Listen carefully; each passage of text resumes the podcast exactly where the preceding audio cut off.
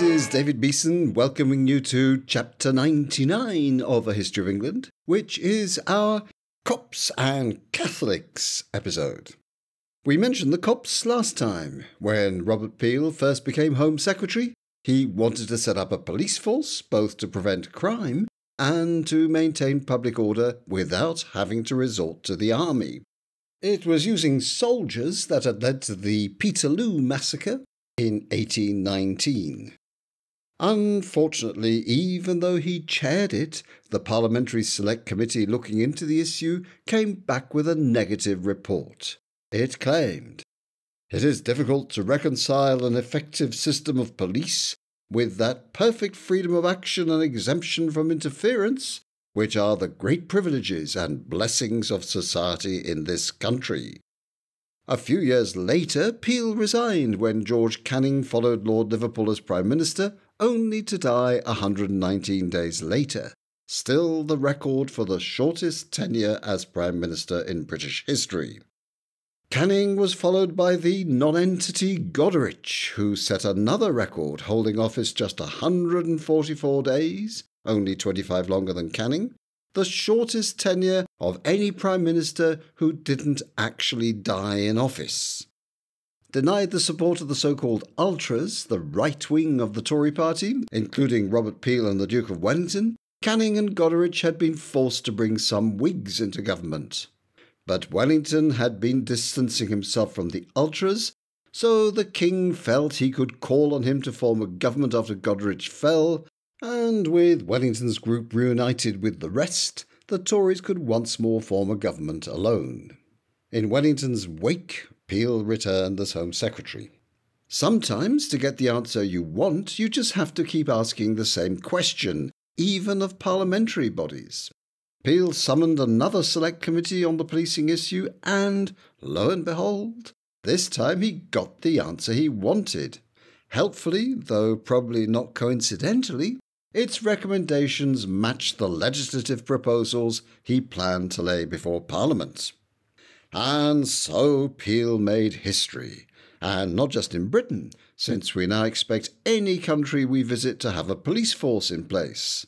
On the 19th of June 1829, the Metropolitan Police Act came into force, and not just London, but the world as a whole had its first professional civilian police force. The Metropolitan Police started out a thousand strong. Today, the Met, as it's come to be known, has 43,000 officers on its books. The impact on crime was impressive and came quickly. By 1832, Lady Palmerston, sister of a Whig politician, could write, There never was such a good invention as that new police. She thought that Peel ought to have a statue raised to him, if for nothing else. As it happens, he already had his monument. The new policemen were called Peelers or Bobbies in his honour. The latter nickname has stuck, and even today, the Bobby on the Beat is an icon of safety in Britain, an enviable tribute to the original Bobby, Robert Peel. His initiative established two key principles. The first was policing by consent. An effective police force is trusted by the population. Of course, that can be a problem. Anybody following news from London will know that the Met has recently faced a series of dangerous scandals over its impartiality and even its competence. Still, the principle remains the same, and the Met knows its highest priority today is to win back public confidence. The second principle is one that ought to be obvious, but often isn't. There are no absolute rights or freedoms. We heard earlier that the 1822 Select Committee found that a police force was an unconscionable invasion of basic rights. Peel, however, felt that this was a price worth paying for the right to be protected from crime. He wrote to the Duke of Wellington I want to teach people that liberty does not consist in having your home robbed by organized gangs of thieves and in leaving the principal streets of London in the nightly procession of drunken women and vagabonds. Rights have to be balanced against each other. That's a topical question today, especially in the United States. Which matters more, the right to bear arms or the right to be relatively safe from the attentions of a mass killer? As well as policing, Peel had to face another, even more controversial issue religious freedom. In 1828, Parliament at last faced the issue of discrimination against non-conforming Protestants. The Test and Corporation Acts meant that only people who took communion in the mainstream Anglican Church could hold public office in municipal or national bodies. As well as cutting out Catholics, against whom there were other legislative hurdles anyway, this also prevented dissenters, Baptists, Quakers, Presbyterians, among others, from holding office. Well, in theory at least because in practice, Parliament kept passing exemption acts allowing dissenters to serve, and Anglicans worked with dissenters perfectly comfortably most of the time. That was a very British fudge, in which the law said one thing, and out of nostalgia it remained unchanged, while reality looked different. This kind of messy compromise was beginning to lose its appeal. It felt like a humiliation for dissenters and an embarrassment for everyone.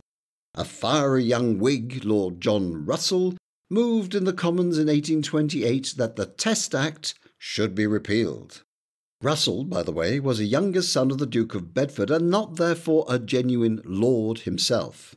That's why he could sit in the Commons instead of being kicked upstairs to the House of Lords. The Lord in Lord Russell was just a courtesy title. Peel's own parliamentary seat was one of two elected by the University of Oxford, training ground for the Anglican priesthood, which wouldn't even allow dissenters to attend until 1854. He consulted religious leaders at the university and decided to oppose liberalisation. However, he'd miscalculated the extent to which the public mood and sentiment in the Commons had changed. Russell won a 44 vote majority for his motion backing repeal of the Test Act in principle. Well, you've no doubt picked up Peel's sensitivity to moods. He decided it was time to switch sides. So, when Russell moved on from principle to actual legislative change, he found Peel helping him shepherd the repeal of the Test Act through the Commons. Peel also negotiated with the bishops in the House of Lords and agreed that MPs, instead of being obliged to take Anglican communion, would simply swear not to do harm to the established church. With that provision in place, Peel was able to ensure that Russell's Sacramental Test Act became law in 1828. Dissenters were finally allowed to sit in the House of Commons by right.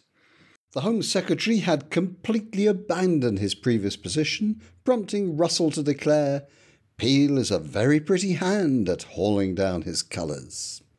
The new Act did nothing for Catholics, as there was still a requirement on MPs to swear an oath that rejected Catholic sacraments. Which means we can now move cheerfully on to Peel's next crisis. In 1829, the very next year, Peel's friend and fellow MP Vesey Fitzgerald was appointed to the ministerial position of President of the Board of Trade. Under the rules of the day, his acceptance of a government position meant that he had to trigger a by election in his constituency in County Clare in Ireland. That was normally a simple formality. Not in this case. Known as the Liberator to his fans, Daniel O'Connell was the leader of the Catholic Association and the principal champion of the rights of the downtrodden Irish. He decided to throw his hat in the ring. He would stand for election to Parliament in County Clare. That was perfectly legal. The bar on Catholics was the requirement to swear an oath, but only on taking up a seat as MP. Nothing prevented a Catholic standing for Parliament. It did mean that O'Connell was, in a sense, on a hiding to nothing. He faced either losing the election or being denied his seat if he won. Well, he didn't lose. The priesthood rallied to him, and there were enough Catholic electors again, there were Catholics with the right to vote, even if there were no Catholics in elected office to ensure that he won the seat, and not even by a small margin. He took nearly three times as many votes as Fitzgerald. The propaganda value was colossal. Here was a Catholic elected, in full respect of the law, to the Parliament in Westminster. Now, would that Parliament respect the choice of the electors, or would it deny them? O'Connell and Peel had history, and not in a good way. Back in 1815, Peel, who was sick of O'Connell calling him Orange Peel, orange being the colour associated with the Protestant interest in Ireland, was only prevented fighting a duel with him when O'Connell was arrested. So, what was he going to do now? We know his position on Catholic emancipation. Only recently he'd resigned rather than serve under Canning, a known supporter of emancipation. Back in 1813, he'd written, At no time and under no circumstances, so long as the Catholic admits the supremacy in spirituals of a foreign earthly potentate, and will not tell us what supremacy in spirituals means, so long as he will not give us voluntarily that security which every despotic sovereign in Europe has by the concession of the Pope himself, I will not consent to admit them. But behind his appearance of continued hostility to the Catholic cause, Peel was beginning to change. Even in 1826, a year before he'd resigned from government over the issue, he'd pointed out when I see it as inevitable, I shall, taking due care to free my motives from all suspicion, try to make the best terms for the security of the Protestants. The time, it seemed, had come. Peel regarded Catholic emancipation as a terrible evil, but he regarded the extent of trouble caused by its refusal as still worse. Funnily enough, the Duke of Wellington, equally opposed to emancipation, had come to a similar conclusion. To him, nothing mattered more than keeping the king's government going, and trouble over Catholic emancipation was putting that at risk. As Prime Minister, he insisted that his Home Secretary, Peel, had to make sure that the necessary changes to the law were enacted to allow Catholics to become members of Parliament. So Peel engaged in another U turn and initiated legislation to emancipate Catholics, a measure he'd forcefully and famously opposed for years. The change made him feel duty bound to write to his sponsors in his University of Oxford constituency to bring them up to date, even talking about whether he ought to stand down and fight a by election. To his shock, they took that suggestion as a resignation and called a poll. He argued his case to the clerics at Oxford, but failed to win around many of his opponents. Most outspoken of his critics was the Anglican priest John Henry Newman, who said, It is not pro dignitate nostra, roughly, it is beneath our dignity, to have a rat as our member. Now that's a real gem to add to our collection of ironies. Newman later deserted the Anglicans and ended up a cardinal of the Roman Catholic Church. Meanwhile, Peel lost the by election. It was his task to guide the legislation through the Commons, but he no longer had a seat there. Fortunately, this was still the time of rotten boroughs, and one was found for him. The election had to be conducted quickly, however, as he engineered his victory there only two days before a candidate representing the Protestant cause turned up to stand against him, which would have forced a contest for the seat which he might not have won. It was, therefore, as Member of Parliament for the rotten borough of Westbury in Wiltshire that the Home Secretary, Robert Peel, laid the Catholic Relief Bill before Parliament. That was on the 5th of March 1829. He'd only won his seat on the 3rd. With Peel guiding it through, it passed the Commons quickly. Wellington had firm control of the Lords, where he sat, but even there he ran into a storm of criticism so fierce from one ultra that Wellington felt obliged to fight a duel with him. Neither man was hurt. Despite all that nastiness, the bill passed, and on the 13th of April 1829, a reluctant king signed the Catholic Relief Act into law. Catholics could now sit in Parliament. The chief engineer of the measure was the man who'd been given the contemptuous nickname Orange Peel for championing the Protestant cause at the expense of Catholics. It was a complete reversal of his position. If nothing else, that showed how sensitive he could be to changes in the public mood and how far he was prepared to go to accommodate them. It would by no means be the last time he would demonstrate that character trait, as we shall see. Thanks for listening.